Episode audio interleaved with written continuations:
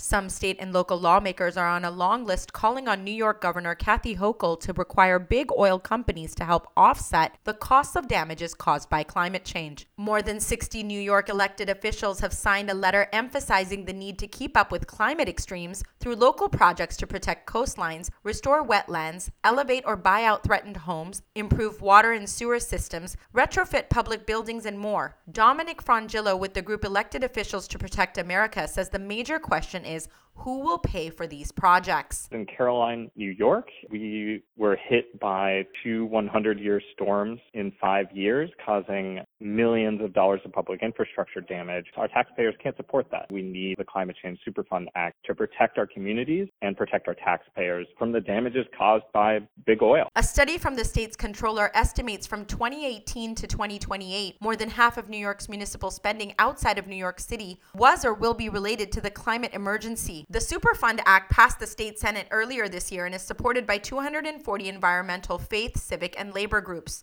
In the decade from twenty eleven to twenty twenty-one, New York was hit by sixteen major climate-related disasters, for which FEMA allocated over seventeen billion dollars in assistance. Cate Rogers on the town council in East Hampton says when funds to help communities hit by extreme weather run out, additional support will have to come from local and state governments, which she claims isn't fair. The funding burden must fall directly on the polluting big oil companies that are responsible for the climate emergency, not our taxpayers. We cannot stand by and let big oil continue to post record profits while we clean up their mess. East Hampton just secured a six hundred thousand dollars state grant for a plan to consider moving downtown Montauk if it becomes necessary.